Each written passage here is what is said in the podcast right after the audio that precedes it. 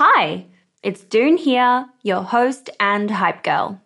And before we dive into today's episode, I want you to take a hot second to reflect.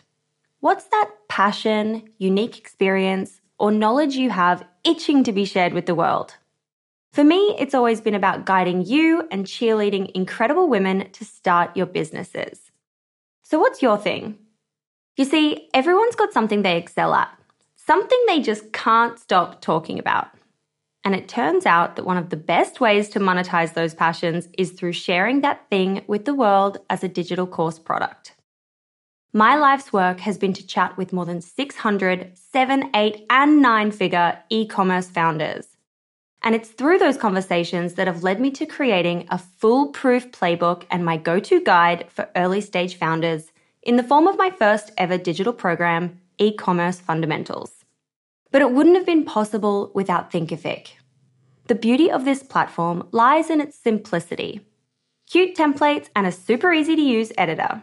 No coding headaches, no tech induced stress, just pure focus on what matters most the content. So, if you've ever been curious about building a course to teach your passion, this is the way to do it. The genuine support from the Thinkific team turns it from this lonely, confusing headache into the most fulfilling and easy project. Go to the link in my show notes to get a free trial on me. Hey, it's Doone here. This is just a quick message to let you know that for the next two weeks, we're bringing you a roundup of our favorite episodes that you might have missed the first time round. Episodes from women like Lezlie Karls, the founder of Midday Squares, Ju Rhyu, the founder of Hero Cosmetics, and Michelle Grant, the founder of Lively. I hope you enjoy these episodes as much as I did recording them. And if you learned something, please do shout about it by posting it to your Instagram stories. This is Lil Ahenkan for Female Startup Club.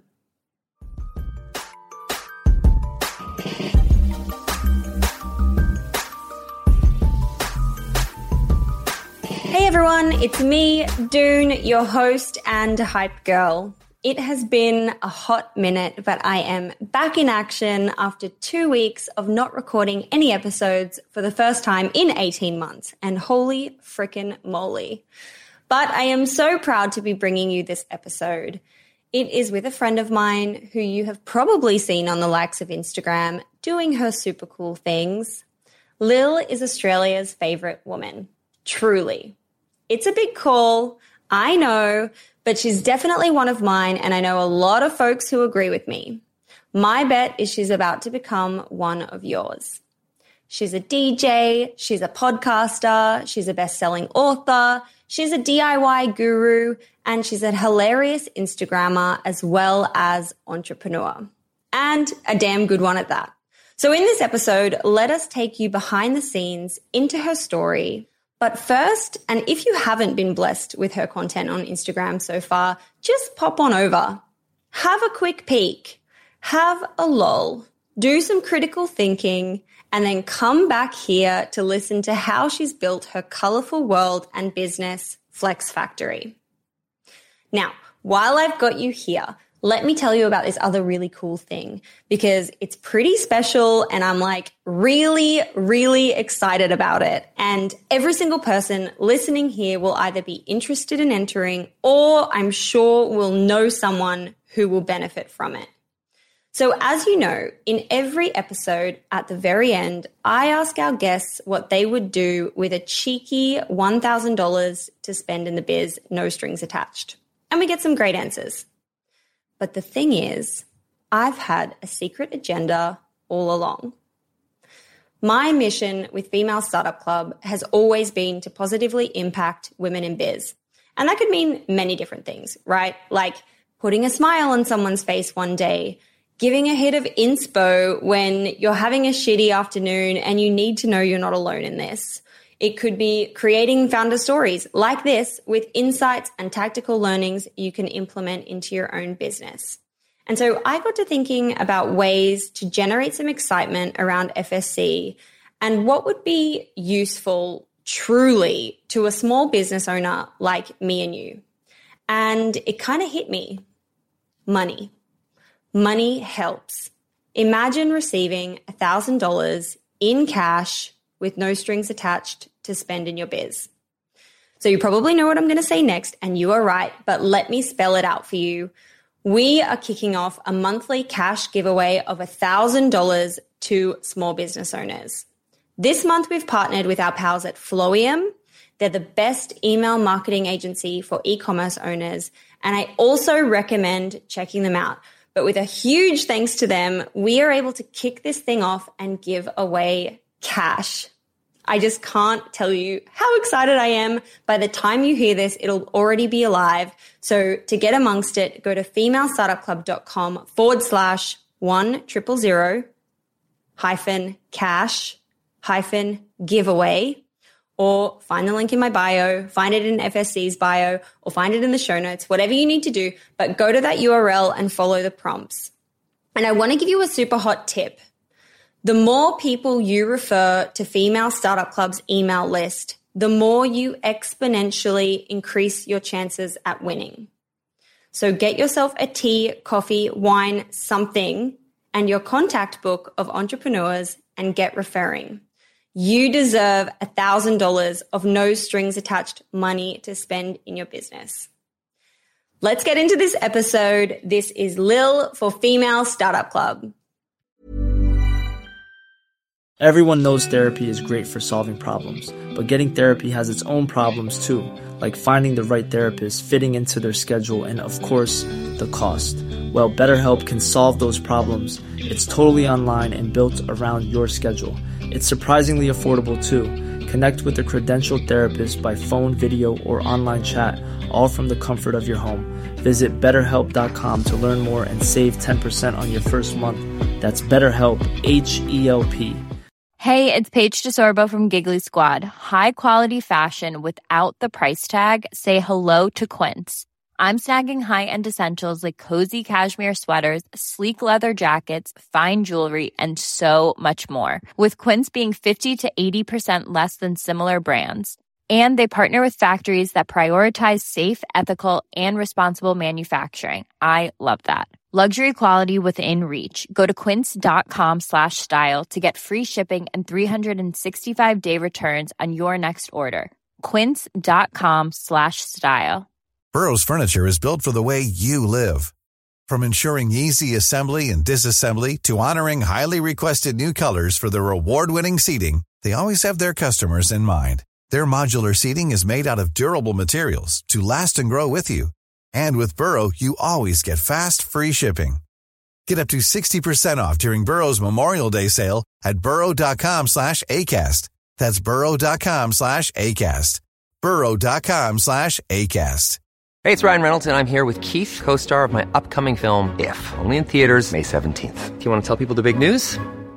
All right, I'll do it. Sign up now and you'll get unlimited for $15 a month and six months of Paramount Plus Essential Plan on us. Mintmobile.com slash switch. Upfront payment of $45 equivalent to $15 per month. Unlimited over 40 gigabytes per month. Face lower speeds. Videos at 480p. Active Mint customers by 531.24 get six months of Paramount Plus Essential Plan. Auto renews after six months. Offer ends May 31st, 2024. Separate Paramount Plus registration required. Terms and conditions apply if rated PG. There's never been a faster or easier way to start your weight loss journey than with PlushCare. PlushCare accepts most insurance plans and gives you online access to board-certified physicians who can prescribe FDA-approved weight loss medications like Wegovy and Zepbound for those who qualify. Take charge of your health and speak with a board-certified physician about a weight loss plan that's right for you. Get started today at plushcare.com slash weight loss. That's plushcare.com slash weight loss. plushcare.com slash weight loss. Lil, oh my God. Hi, welcome to the Female Startup Club podcast. I feel so at home. I feel like you're welcoming me, welcoming me to my own room. I am so excited for us. I feel like this potty has been a while in the making, i.e., me being like, when are you coming on the show? and me being like, I don't think I'm ready yet. yeah, I know. What is that all about? I'm always like, you're ready, you're ready, you're ready, you're coming. Do you know what it is? I can tell you what that's about in a very concise way. I am somebody who's really, really hyper aware of giving as much value as I'm extracting. So I don't like to agree to things unless I can guarantee that I'm adding as much value as I think the experience is giving me. And so I just felt as though I wasn't as far in my business journey with enough, you know, actionable and replicable wins that I was like, I don't know if I'm ready to give anybody any insight that wasn't completely a fluke. But now I am. You know what you sound like though? That sounds like the woman who's like, I'm not 100% prepared to apply for this role versus the guy who's like 60% there. And he's 100%. like, yeah, I'm going to apply for the role. you just did that. Literally. you were like, I need to be 100% there to get on the show. Even so, because I just respect people's time too much. And I also know what I expect from others. And I'm like, don't waste my time. Come, come here with something that I can use. Don't use this as an opportunity to circle jerk or for a little ego boost. But yeah, my ego is huge. So I think I just learned how to, what I just said was like learned bad behavior. Because old Lou had been like, get me on there. I've got something to say. oh my gosh. Well, I am so stoked that you're here. I'm so stoked to get into your story and how you've been building Flex Factory, which is obviously just so cool. And you know how much I love it. You are a woman of many talents. So I want to talk about a few things before we get started. For those who don't know you, you are a podcaster, an author, a model, a reality TV star, a DIY homemaker. You are an entrepreneur. How would you actually describe yourself? And what's your own personal elevator pitch when someone asks you what you do? it's funny because I I switch out what I say I do depending on the context of the conversation or the situation I'm in. So if I'm in kind of like a creative space, I'll just stick with DJ and MTV presenter because it's enough context that that, makes sense. And then if I'm in a more entrepreneurial space, I'll talk about the companies. If I'm meeting someone in, you know, a far older demographic, I'll just go with, you know, I run a business. it's obnoxious to go through the whole the whole list of slashes and it doesn't it just never goes well. It sounds like I'm gloating. It sounds like I'm uh, I, I don't know. It, it's not received as intended as well. It's I think when I go through everything I do, it sounds as though I do a lot of things poorly. When reality, I am very good at all the things I do. I just don't think it comes across well when I elevate a picture. So I try not to. I'm like, what is the context? What's the elevator pitch for today then? It's all of those things. I'm going to go through every single list. Hi, my name is Lil, also known as Flex. I do all of these great things. Like, I'm a DJ and a TV presenter. I own two companies. I'm a podcast. I'm a best-selling author. I'm a very good marketer. oh my God, you are. That's exactly what you are. You're a great marketer. Holy gosh.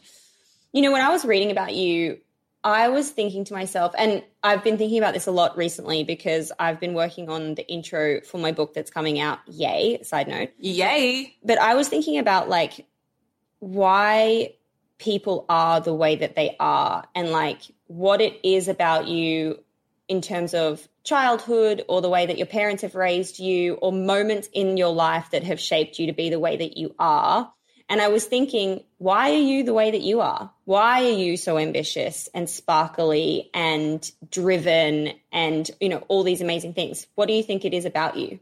Multi pronged. The most obvious one that comes to mind is growing up in a single parent household and being made aware quite early on the value of money, how I wasn't going to do certain things because I didn't have any, the kind of opportunities I wasn't going to be able to take full advantage of because of my environment or how I was raised or the resources we had or that we didn't benefit from nepotism. I just think it was a bit too real for me early on.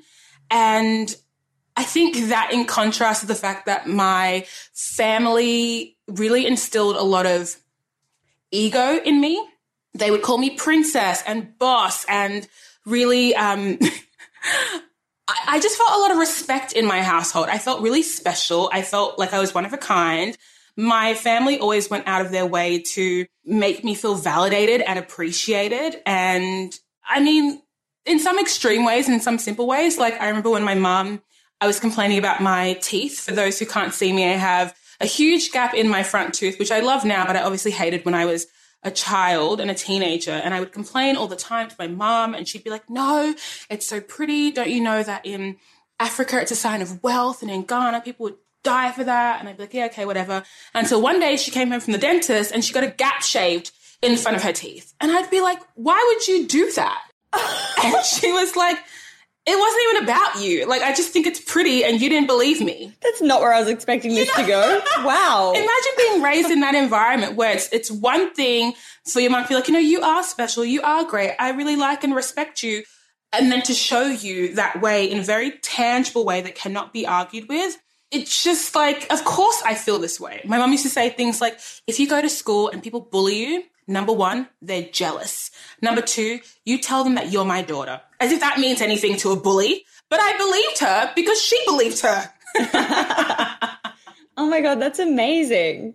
So the combination of those things kind of gave me this, this approach to life that makes me feel quite invincible, but also quite entitled to living the life I want to. And as someone who grew up quite imaginative, I think the depth of where I thought I could go was always quite far. I just don't ever think I had the skills or the resources to back up what I knew so well. So all those things made me who I am, gave me the gumption. the gumption, great word. My mum was a single mum and I was raised by her. And I just think there's so much like like it's just so special to have like this parent that really is like your I don't know. I guess you do feel you get it channeled from one source and it's really bloody good. yeah, exactly. Okay, so this is a show about business. Let's start moving towards the story. How does this get started? When did Flex Factory become an idea in your head? At what can you paint the picture of like what was happening in your life, what your kind of presence looked like online at that point and how it started? Yes. So this was about three years ago, uh, 2018, 2017 ish. And at this time in my career, I was definitely still a full time DJ. I was touring, I was playing festivals and parties. And at that point, I was still an MTV presenter. And I guess I was in this weird limbo where I just assumed that my audience would be bigger. I probably only had about 40,000 followers or something. I assumed my audience would be bigger because of the kind of opportunities that I was getting and the way that I was able to make a lot of money and, and, and be in esteemed places. And so I was thinking about how this, a career, whatever it is, just couldn't last forever. And I really wanted to transition into something a little bit more sustainable in the sense of like, can this withstand hype and trend? And so at the time, I remember I was having this thought that because influencing had become a bit of a thing, everybody on the internet with a bit of a profile who created content was being regarded as an influencer. And I really wanted to create some differentiation between me and traditional influencers because I was not one. At the time, you have to remember they, it was, you know, big on bikinis, flat lays, what I ate in a days, inspirational quotes. And for me, I don't like to compete where I don't compare. And there was a very specific look for an influencer that I didn't have. And so I was like, I need to make my own lane. I need to do something completely different. So I'm not being measured against people that I cannot compete with. So at the time, and I've always been the type of person who likes to have big conversations. I like to ask people hypothetical questions. I'm really interested in the way that people think, how they rationalize, how they justify, and what's informing them to do so. And at that point in time, Instagram had just released a question function. And in my head, I thought this is a really easy way to get some quick engagement on my story. And I didn't have to worry about doing tutorials and outfit of the days and things like that. And so I would ask a question every day and I would share the responses I got and it would start this huge dialogue. And it was so cool to me because I noticed what I had that my other peers didn't have was an audience that humanized them. I wasn't just a body and entertainment. I was a person with thoughts and I was a facilitator of something far bigger than this discussion. I was like helping people build their understanding of the world. And it was also very exciting to me. And it became my signature. And so basically, because I was a DJ, there was an expectation that I do merch. And in my head, I was like, I don't want to sell a t-shirt and a hoodie. It's just not that exciting to me. And so I remember I was talking to my soulmate best friend, who is now my business partner. And she had given me this idea of like, you know, why don't you do something with the, with the questions? And I was like, like what? And she's like, I don't know, like a PDF, like a P- PDF merch. And I was like, no, uh, if I'm to do merch, I want it to be exciting. Like, I'd rather it be, I don't know, like a card game. And she's like, how are you to make a card game? I was like, I don't know. like, but I would rather do that than, than sell a t-shirt. And so I messaged a good friend of mine, Bianca, and I asked her if she would illustrate a random card game for me. And I took the questions that I had asked previously and I, you know, made a few more. And she was like, yeah, absolutely. This is like a fun activity. And so we printed a hundred of this card game at a local printer. And it was the most tedious process ever because we would get the cards sent to us in a stack of the same question. And so we would have to like collate all 50 of the questions ourselves and then package them. It was just not fun. But once I got the cards, I was like, wait, how do I sell them? so we made this random big cartel and I hadn't even considered, you know, even shipping them out. But Grace was like, I will help you. Like, this is fun. I will help you do this. We spend every day together anyway. Why not? And so we had put the cards in a big cartel and they had sold out in like 10 minutes, like real, like it was instant. Everyone's like, I love these questions. I love these card games. Wait, what's Big Cartel? You know what Big Cartel is? What's that? What do you mean? Oh, Big Cartel is like Shopify, but not as good. oh. Yeah. Okay, it's just okay, another- okay, okay. Got it, got it. It's another place to sell stuff. It's like Squarespace, like Wix, but it's, it, I think it was free. That's why I used it. And so we had just put the games up. I think we were selling them for $10 or something at that time. It wasn't even to make a profit. It was like an exercise to see if I could because what I was doing was asking for a bit much. I wasn't just the transaction of selling a t-shirt. It's like, well, that has function. It has a purpose. It exists um, as more than a, an aesthetic item. But with the cards, I was thinking, who am I to ask somebody to spend their money on questions on cardboard? Me, apparently, because it sold out instantly. And so Grace and I would sit on my couch and we would put the cards in a little foil, um, this cute foil seal packet. Um, and then we would buy envelopes and, and put stamps on the envelope. It was just the worst. And I, and Grace had asked me, you know, are you going to sell them again? And I was like, as no, no, I'm a DJ. I'm meant to be touring the world. I'm not going to sit here on my couch and put cards into an envelope and then put a stamp on it and then go to the post office and deal with postage issues. I don't want to do that. And she was kind of like, I think you should try. Like, I think you should just do it one more time and see if people like it. And I was like, nah, I'm not doing it. I can't be bothered. But then what ended up happening is that a bunch of my audience who had missed out was like, well, when's the next drop? And I was like, there is no drop. And it went from really excited, like, where's the next drop to vicious. This is so selfish. Why wouldn't you release more? So many of your fans want these cards. I was like, oh, okay, rude.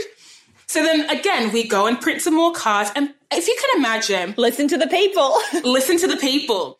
If you can imagine, with an order quantity so low, it was so expensive to produce these cards. We weren't making a profit. We were spending more money. It was like free shipping as well. So we were spending money in producing them, shipping them, not making a profit. It was so tedious because it, I wasn't using my business acumen for this. This felt like almost like a exercise in validation. Do I really have as strong of a connection with my audience as I think I do?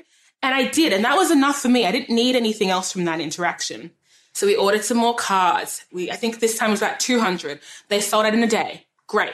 Ordered about 500 more. Again, they sold out in about maybe three or four days. And then it became clear that this was a thing that was happening. And with every drop, I had convinced myself that I wasn't going to do this thing because it just didn't feel right. I was on a path. I'm like, I am an entertainer. I am a DJ. I'm a TV presenter. I don't sell cards. What is that? I'm not a card saleswoman. And I just didn't feel like, I guess for so much of what I had done previously, it felt like it had so much intention uh, or that I had a almost like laser focus. I had willed it to be true because I wanted it so badly. This was such a random thing that I, it had felt like such a throwaway exercise that I wasn't ready to put any effort into it. And so Grace was really the one who was like, I will, I will handle it. Like pay me an hourly wage and I will pack it. I will deal with customer service. I will do all the things you don't want to do because I really think this could be something. And so we did that for about she was your hype girl. Honestly, she really was. And to me, I think my perspective with that was I I don't struggle with not feeling capable. I feel so capable. My only issue is that I want to do everything and I know I can. So with this, I was like, I've already got the validation from it. I know what it can be done. Let me pause, think about something I actually want to do, and then I'll do it. And she was like, I think this is what you actually want to do. You just, and she said, I don't think you like the fact that you didn't work very hard for it. I think you're fighting against this fact that it was simple and easy. And it's true because my therapist would say the same thing. You like the struggle, you like to break your back a little bit so everyone can see how hard you worked and that you you that you suffered for it. And this just felt too easy. Hey, I'm Ryan Reynolds. Recently, I asked Mint Mobile's legal team if big wireless companies are allowed to raise prices due to inflation. They said yes. And then when I asked if raising prices technically violates those onerous two-year contracts, they said, "What the f*** are you talking about? You insane Hollywood ass." So to recap, we're cutting the price of Mint Unlimited from $30 a month to just $15 a month. Give it a try at mintmobile.com slash switch. $45 upfront for three months plus taxes and fees. Promoting for new customers for limited time. Unlimited more than 40 gigabytes per month. Slows. Full terms at mintmobile.com. Everyone knows therapy is great for solving problems, but getting therapy has its own problems too, like finding the right therapist, fitting into their schedule, and of course, the cost. Well, BetterHelp can solve those problems. It's totally online and built around your schedule. It's surprisingly affordable too. Connect with a credentialed therapist by phone, video, or online chat, all from the comfort of your home. Visit betterhelp.com to learn more and save 10% on your first month. That's BetterHelp, H E L P. Millions of people have lost weight with personalized plans from Noom, like Evan, who can't stand salads and still lost 50 pounds. Salads, generally, for most people, are the easy button, right? For me, that wasn't an option. I never really was a salad guy. That's just not who I am. But Noom worked for me. Get your personalized plan today at Noom.com. Real Noom user compensated to provide their story. In four weeks, the typical Noom user can expect to lose one to two pounds per week. Individual results may vary. Burrow's furniture is built for the way you live. From ensuring easy assembly and disassembly to honoring highly requested new colors for their award-winning seating, they always have their customers in mind. Their modular seating is made out of durable materials to last and grow with you. And with Burrow, you always get fast, free shipping. Get up to 60% off during Burrow's Memorial Day sale at burrow.com slash ACAST. That's burrow.com slash ACAST. burrow.com slash ACAST. Hey, Dave. Yeah, Randy. Since we founded Bombas, we've always said our socks, underwear, and T-shirts are super soft. Any new ideas? Maybe sublimely soft. Or disgustingly cozy. Wait, what? I got it. Bombas. Absurdly comfortable essentials for yourself and for those facing homelessness. Because one purchased equals one donated. Wow, did we just write an ad?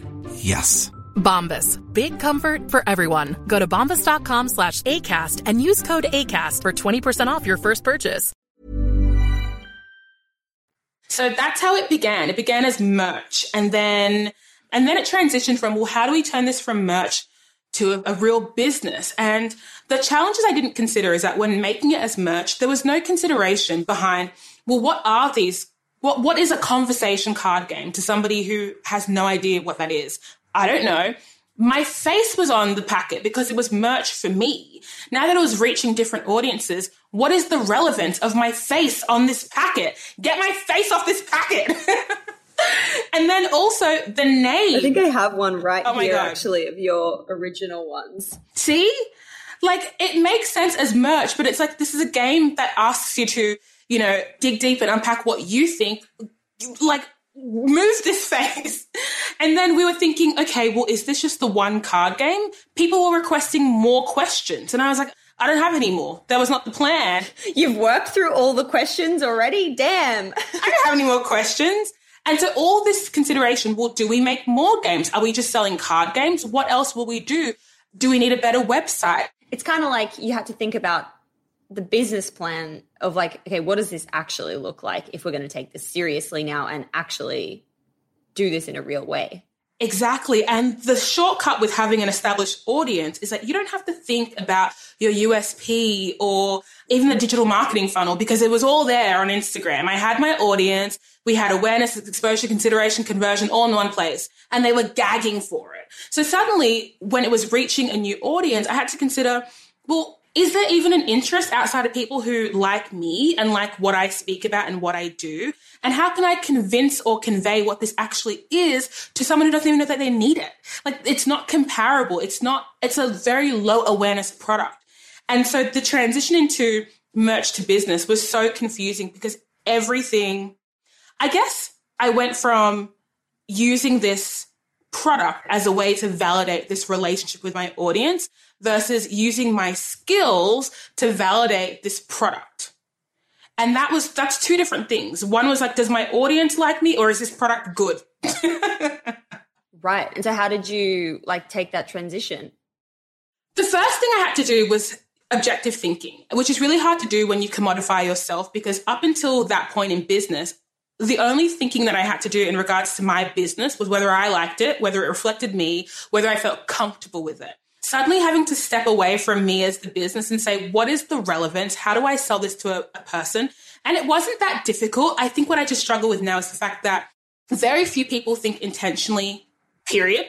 So asking someone to think intentionally about the conversations they're having, why they're having them, what they think feels like work. It feels hard. It doesn't feel simple or carefree. And that's not the energy I wanted. Also, I think the fact that I called it a game, people were under the impression that there should be a winner and a loser. And I was like, oh, no, it's just you, you play. that's an interesting insight. All of these small things that I'm still dealing with now because I'm like, wait, that is, that's a good thing to think about. So the main thing I did was, well, the first thing I had to do was create an actual business structure around the product. The product couldn't just exist on its own. So we moved the reflex game. That's what it was called, Reflex, because you answer on Reflex. Um, and then we moved it to a website called Flex Factory, in which we could talk about our values, which is creating connection through conversation. And then suddenly it became like a, a bigger picture thing. Um, and that was really cool until people were like, can we have more cards and more questions? And suddenly we had to think about the money aspect. Like, what does this actually cost us to produce this game in a way that's not just like just gnawing at our bottom line. And that was really hard to do because we wanted to produce the game locally. We didn't want to produce it overseas only because it was just another thing to explain to a customer.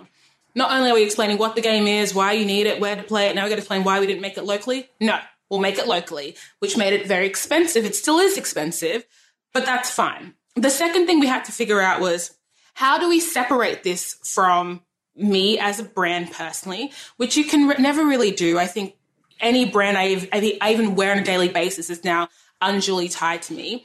So the the goal there was just introducing more faces, more voices, more conversation topics. And the third thing is how do we even know if this product is viable? You know, like it's one thing to keep selling to my audience, but like is it of interest outside of the audience? And so we spent a lot of the first year Right.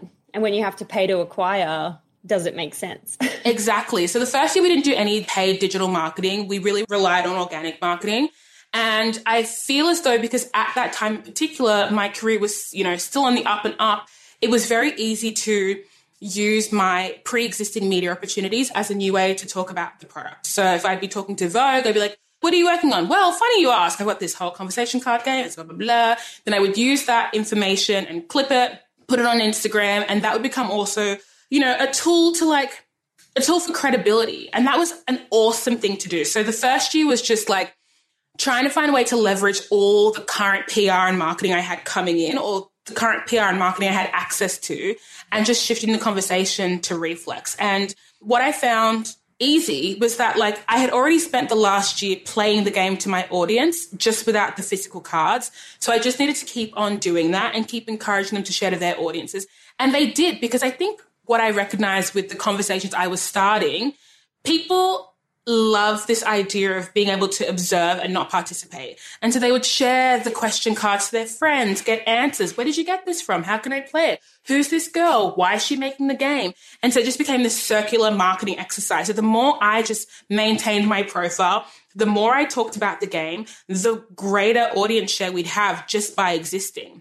And so in the first year, I know we said we talk numbers. So in the first year, we made about 800,000. Well, we didn't make, we did $800,000 worth of sales. And to us, that was like, whoa, that's so crazy because this was meant to be just a throwaway activity. And it was then we were kind of like, so what? That is crazy, by the way. yeah. we're like, so what is, what are we doing? What is this? Like, how are we scaling it? Are we not scaling it? Are we selling card games now? Year two, we fucked it. That's when we really fucked it. like, so we were still at, this point where we were kind of like, we want to live life, Grace and I. We're like, we're still living life. We've still got other priorities. We're like, you know, Grace was working at a startup and then she quit. And then that was meant to be her eat, pray, love year of just doing things she liked. And then now we're doing another job. And I guess we were kind of it felt good. We're like, yeah, we, we've done it. We've, we've, we're selling the game. Like, so once we sell it, let's just take a bit of a break. And so we did. And we didn't do anything for the business for like, I don't know, four months. good time just went. And then we had this proactive meeting and we said, how are we going to run this business in a way that actually works for us? Because clearly we're both having hesitations with doing what's required. And so we said, let's work with a 3PL. Let's work with an external warehousing company Let's get them to dispatch all our products and then we can just, you know, do what we do best, which is market the product. And so, long story short, somewhere between producing the game and working with this 3PL, I started making these like I call them rap t-shirts. And essentially they're these like vintage t-shirts with these obnoxious like prints of like celebrities and rappers and they were super cool. And so people like, can we buy these t-shirts? And before I considered the legal implications of selling those t-shirts that I didn't have copyrighted access to, I didn't have the IP of, we were selling so many of these bloody t-shirts. And it was just like, we were making bank. And then so the person who sold us the t-shirts had been on our website and said, Hey, we noticed that you sell other products. Do you want us to manage the shipping of these other products for you because they were looking for extra business and we were looking for ease. So we said, hey, that's a great idea. You can also ship out our cards for us, kill two birds with one stone. It'll be fantastic. Now, I will say, I didn't like the vibe of this 3PL, but that didn't seem like a good enough reason to not to not accept the help when the help was given, I guess. And so we moved all of our products, tens of thousands of dollars worth of stock to this random warehouse in Melbourne that we had never seen before. We didn't vet it, we didn't check it, we didn't do anything. Which is like, how bad could it be? You know, it'll be fine. So the first couple of months, it was fine. Of course, there were growing pains with communication, growing pains with just like having to manage the business with external people. Grace and I, best friends, soulmates, we were also next door neighbors. So a lot of the business was run in like an ad hoc way. But like working with these, with these people, we are like, oh fuck, we need to communicate what our standards are for shipping and you know what our customer service standards are and, and how long until order processing to dispatch and all of these things. And suddenly we were having to manage people, which we just didn't consider. We thought it'd be like all good. And so issue number one is that the cost, what they were charging to ship out our order was just like, it just kept getting higher and higher. First, it was something like $6 to ship out an order. Then 50 cents to, if you want to add a sticker, another 50 cents if you want to add a comp card. If you want to send it on weekends, it's going to be this price. If you want it dispatched within 24 hours, it's going to be this price. And before you know it, the cost of shipping out the product was equal to the cost of making the product. And we're like, wait a second. And then the actual cost of like, we were offering free shipping as well. Just all these things we couldn't afford to do because we weren't running the business in a smart way. We were just playing around. We had money to burn. or so we thought. So that was strike number one. You know, it just like they couldn't give us a reasonable and consistent rate for what it would actually cost us. And then it turned to if you do between zero to 200 orders a day, it'll cost you this much. If you do between 200 orders to this, and sure, fine. But the reason why we started working with them was because it was going to be relaxed and ad hoc, and it just didn't turn out that way. Second strike was that they just had no care with like storing our things and packing our things. So they wouldn't do a stock take. They wouldn't show us the condition in which our our product was being stored. It would arrive to customers crushed. They weren't using the pretty packaging we had spent, you know, $6 per box making. They just were really flippant. And that was really frustrating because as you can imagine, a lot of our audience were fans of mine who were buying from me because they wanted the the flair and the attention to detail and the creativity and they wanted that experience extended to the customer journey and they weren't getting that. And we didn't know until months later when we were kind of like, wait, what's going on here? Like, why am I seeing somebody open up a package in a random plain white satchel? This is not the vibe. We have red and white checkered pizza boxes that the cards go in. Where are they? Oh, we don't know what those are. Maybe we've sold out of them. Order some more stock. But what do you mean? Anyway, so that was terrible. And then the third strike with them is that they kept over promising and under delivering. So, like, we'll ship out your orders in this time. Didn't do it. If we make any mistakes, we'll handle that cost. Didn't do it. Anyway, that was terrible. But then Grace and I were still in that weird period of being like, well, if they they have all our stock, so probably like I don't know, maybe like 10 to 15,000 units of the game. They had everything we sold. And at this point, we also had homewares and we had all this other stuff that was just with them. So even the cost to get the stuff back to Sydney, to stock it where our homes, maybe. So suddenly we had to make a decision. Are we running this business or do we just happen to have a business? And so we decided, fine, we will run the business properly. So we ended up getting a space for it. We decided to actually have defined roles in the business, budgeting, accounting, cost cutting, expenses, proper operations role, um, which we assumed would be far harder than, you know, the half-assing we were doing. It wasn't. It really wasn't. So yeah, it just was a lot. It, I felt like it just, everything snowballed. I went from wanting to make merch and now I was running a business and I don't think I realized how poorly we were running the business because of the sales that we were making. So I was like, what do you mean? There's a million dollar business. but in reality, it's like, well, your customers aren't getting a million dollar experience, babe. It's not feeling it's not feeling premium. It's not feeling fun. So it's nice to be working on the business every day, chipping away at it, doing it intentionally, because it makes the biggest difference. Like I'm just like, wow, I really do have the source. Like, I have the capacity to run a really great business that's like intentional and, and fit for purpose. I just need to put my head down. I have a few questions. The first and foremost important is Did you get sued from creating those t shirts? no. Thank God. We definitely stopped before that would happen yeah, we were kind of like, because we were thinking about it. And the reason why we were like, this will be fine is because we had, we're looking at this brand called Culture Kings and they're like an Australian retailer. Um, and we're like, there is no way they have creative licenses to be selling all of these t shirts with celebrities emblazoned all over them. Like, there's no way they have. I'm like, there must be some kind of loophole. Anyway, it would literally keep me keep me up at night making these t-shirts. I'm like, I don't I think because also it's like I am a public figure. So it's like they know they know who made these t-shirts. This wasn't incognito. This wasn't behind the scenes. And it all just went back to doing things intentionally. And like the moment we got a lawyer, I was like, mm, we can afford to run this business properly. And this is not, this is not proper. And I think for us, like it all came back down to the fact that what it was the objective with this. This is not, where are the connections that we're facilitating? where are the conversations we're facilitating? This is just a moneymaker and it's soulless and it's illegal. and even now, like every other week, Culture Kings is getting sued by someone. They just got sued by Mike Tyson because they keep making these celebrity t-shirts and not getting permission. And look, I don't have Culture Kings money to be sued and, and come out un, unscathed. So it was a very rookie idea, but I was also young. Yeah, and I mean, you figured it out, so good one. Back to the cards though.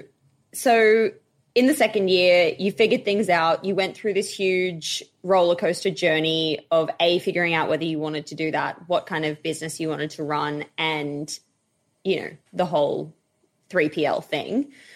What happens in, is this year three now? Like, are we talking about year three or is this year four that we're up to today? Last year, 3PL thing was start of last year that we were like not doing this anymore. So this year is like year three, four, three slash four. And what's the vibe now? The vibe now is well oiled machine. Everything, single thing is intentional. We don't make a decision unless it's backed up by the financials, backed up by a clear marketing strategy. It's informed by what our customers actually want and ask for, not what I think is cute. we still run the business in quite an intuitive way. Like we're definitely out here doing tarot, checking for vibes, being like, do we trust this person's vibes? That still is still a big part of the way the business functions. But these days we're always like are the numbers reflecting our effort? Are the numbers reflecting our decisions? If not, we're not doing it properly.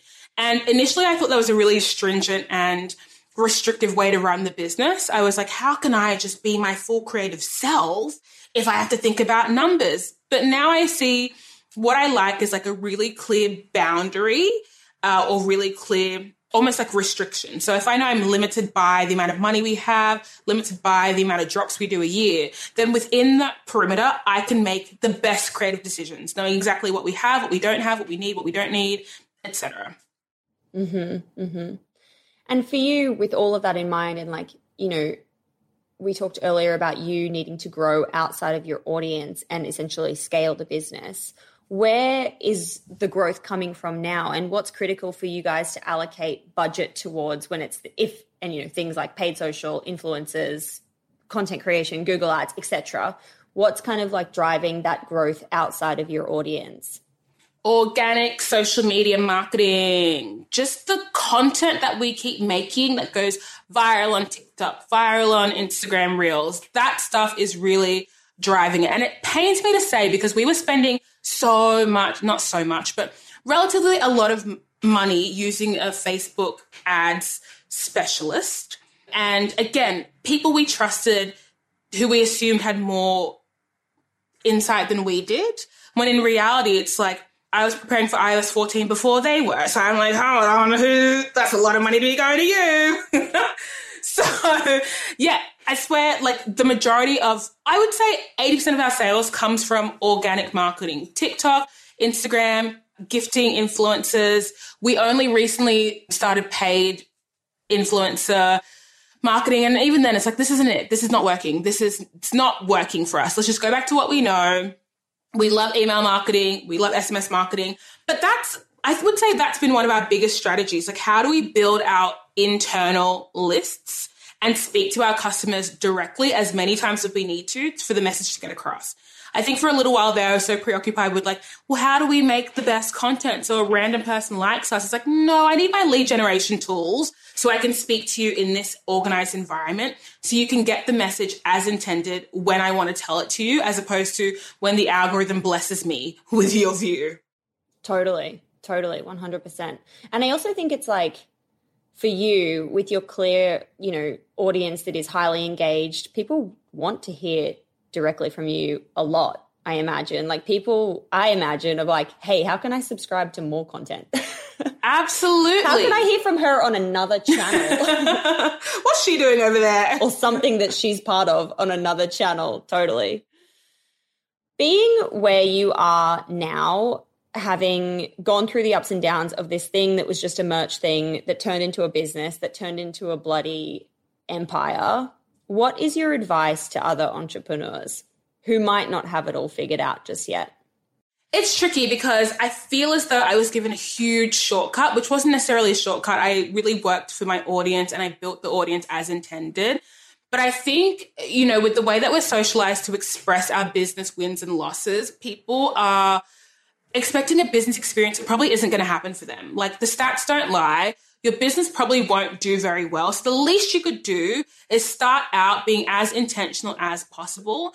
I think when people first start their businesses, they want to do it in a vacuum. They want to pretend that they won't be affected by the external factors outside that also dictate whether or not this business will be a success. So they want to keep it hidden until launch. They don't want to tell anyone. They don't want to, let's no, you need to be getting feedback and validating your ideas quick smart. Like, it's just so crazy to me how people can assume, especially when they're making products and they aren't their own target demographic. What do you know about the product you're selling? Like, yeah, you got some ideas, but you need to understand if there's even a need for this.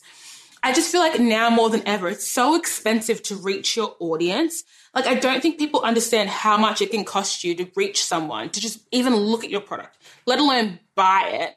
That most I don't want to say most, but a lot of the ideas that people have just aren't viable for more reasons than they can even consider. Like the fact that you can't afford to actually profit off what you're doing, or there's no market for it, or the market's too saturated. Like if we see one more Australian making a common bikini brand from Bali, not using, not, not even creating for plus sizes, not even creating for smaller busts, bigger busts. Like, we don't need more stuff. So if you're going to do something, at least be solving a problem. At the very least, solve a problem, make sure there's a need. And if you can't really prove to someone why there's a need for your product, then there probably isn't one. And you should bow out gracefully until a better idea comes to you. I think that though you should be mindful of, of how many how many of your ideas you share before you've even created the idea i think that it is worthwhile going to those who have done it before and studying them i just feel like it's an expertise for a reason it's a skill for a reason not everybody is fit to run a business. Just because you're creative doesn't mean you can run a business. Just because you're good at financials doesn't mean you can run a business. And do you have the skills and capacity to hold your business down until you can afford to get assistance? More often than not, you don't. Also, figure out the actual skills you need to run your business properly, not the things you're just excited to do. I see that everybody's really focused on the aesthetic of their businesses I want a really cute logo. I want my brand colors to be on point. But like you've really rushed on the sampling. You've like spent no time marketing. You're not building databases. You're not doing any strategic thinking. Everything's just like vibes and aesthetic, vibes and aesthetic. Vibes and aesthetic will send you broke. and the best thing you can do for yourself is back up those vibes and aesthetic with stats, facts. And if you don't have them, go get them. I hear people saying like, well, I don't, I don't have access to my target demographic to go survey them. We'll figure it out. You need to know how you're going to reach these people. If you're going, if you're clicking launch and don't even have an email database, you're not ready yet. You're not ready yet. 100%. I love it. The hard truths. I think like as well. And I want us all to win. So just be prepared. I think yeah, 100%. We all need to win.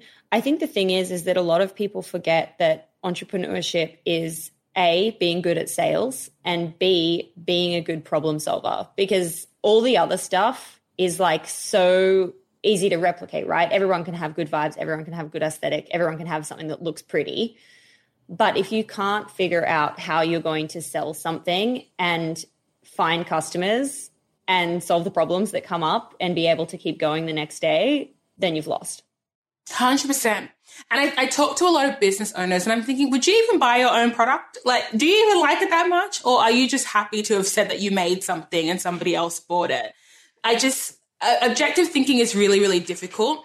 But I'm always asking like myself and my staff, like, please audit what you're doing. Please look at what you're doing with an objective lens and be a bit critical. Like, do you even like what you're putting out? Are you happy with this product? What would you change if you could? And let's do that.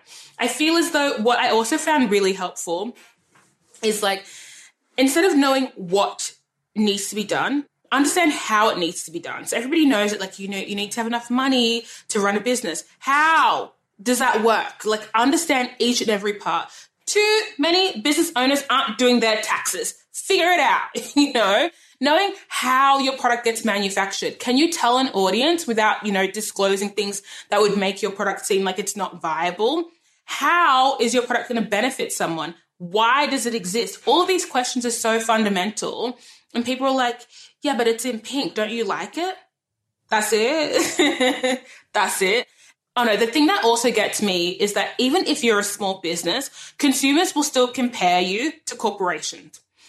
That's a fact. And so knowing that you need to, the standard needs to be so high and you will always be justifying. Like you won't, as a small business owner, be able to compete with Kmart prices, Big W prices, Walmart prices, but your customers will expect you to. So finding a way to constantly justify why you can exist and why someone will shop through you, pay the price that you're asking for is the hardest part of the job. Because you'll get that every day. Well, Amazon has it for well, Walmart has it for. Okay. and I can get it tomorrow for free. Yeah. Totally. And I think consumers now are really like, consumers want and expect such a high level of everything that it's just not good enough to have an average product. Always love to figure out at the end what the future is looking like for you, where the business is today, what fun things you want to shout about to everyone. Yes. I mean, the business now, I always say we just happen to sell conversation card games, but really it always goes back to creating connections through conversation. And I think that when it comes to the conversation landscape, we have the same problems and we've not had solutions. Why are people struggling to communicate how they feel, to date intentionally, to make friends? I want to be owning the spectrum of relationships. I think the the dating apps that exist are slipping. There are no real ethical spaces to make friends and have those conversations. Why are we still struggling to have deep chats with people we care about? I think having the product gives me permissions to start those conversations in a way that's accessible to as many people as possible. But it's going to get to the point where Flex Factory needs to go back to being lifestyle. How can we empower, educate, and excite people about having the big chat without the crutch of the product itself? We shall see. wow, yeah, we shall see. Gosh. Oh, I love it all. I love it, love it, love it so much. I love what you're doing. It's such an impactful brand, but with this fun vibe that is vibey, you know? That's it. Your audience tells you so.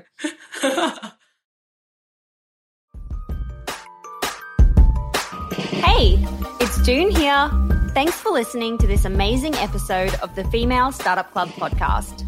If you're a fan of the show and want even more of the good stuff, I'd recommend checking out femalestartupclub.com where you can subscribe to our free newsletter. We send it out weekly covering female founder business news, insights and learnings in D2C, and interesting business resources. And if you're a founder building an e-commerce brand, you can join our private network of entrepreneurs called Hype Club at femalestartupclub.com forward slash hype club. We have guests from the show joining us for intimate Ask Me Anythings, expert workshops, and a group of totally amazing, like minded women building the future of D2C brands. As always, please do subscribe, rate and review the show, and post your favorite episodes to Instagram stories. I am beyond grateful when you do that.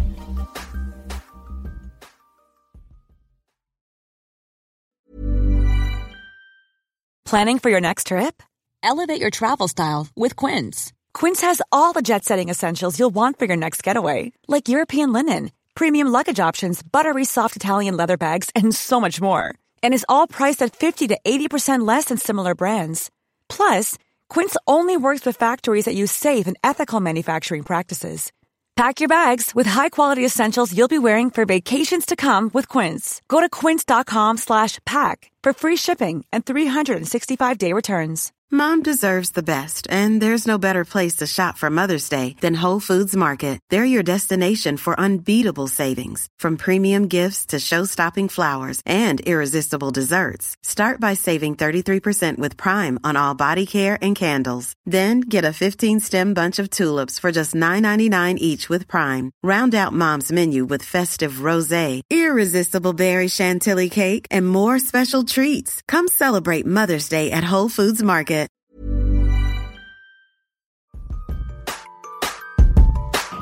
Hey, it's Doone here.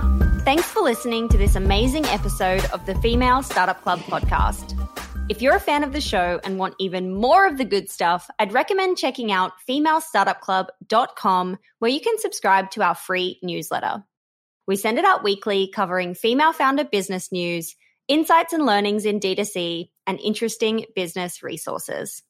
And if you're a founder building an e-commerce brand, you can join our private network of entrepreneurs called Hype Club at femalestartupclub.com forward slash hype club.